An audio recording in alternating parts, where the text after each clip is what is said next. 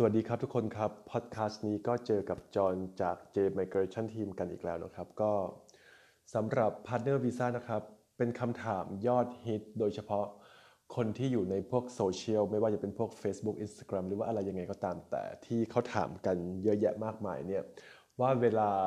คนโน้นคนนี้วีซ่าผ่านแล้วส่วนมากคอมเมนต์ยอดฮิตก็คือจะเข้าไปถามว่า สมัครเดือนไหนคะ รอนานไหมอะไรนั่นนี่โน่นก็คืออยากจะบอกนะครับว่า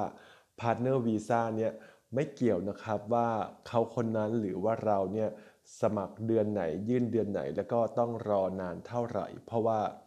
partner visa นี่คือเคสแต่แต่ละเคสเนี่ยมันไม่เหมือนกัน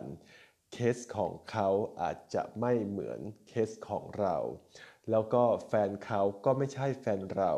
ตัวเราก็ไม่ใช่ตัวเขา ดังนั้นคือมันเปรียบเทียบกันไม่ได้ออย่างเช่น สมมุติว่าถ้าเผื่อแฟนเราอะเขาเคยสปอนเซอร์คนมาแล้วสองคนละ่ะ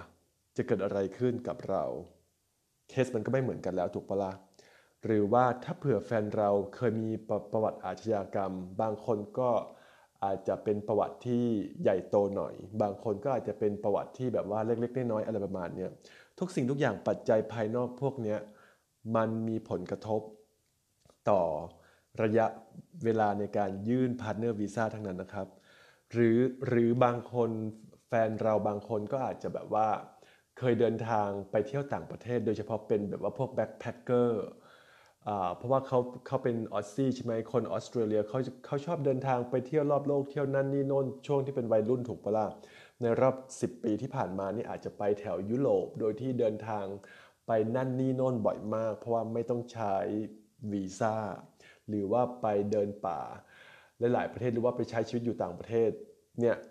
เขาจำเขาเขาจำวันเดินทางเข้าออกของแต่ละประเทศได้ไหม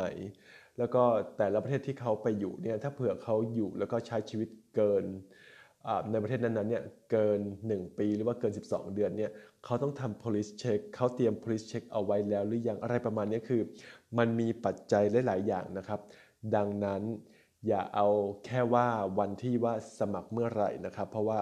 เคสแต่ละเคสไม่เหมือนกันเคสของเขากับเคสของเรา ปัจจัยหลาย ๆ อย่างมันแตกต่างกันนะครับ เดี๋ยวพอดแคสต์นี้ก็เป็นความรู้เก็บความรู้สั้น ๆ นะครับ ก็ ฝากเอาไว้แค่นี้แล้วกันนะครับ อย่าลืมนะครับ มีประโยชน์โปรดแชร์นะครับ สวัสดีครับทุกคนครับ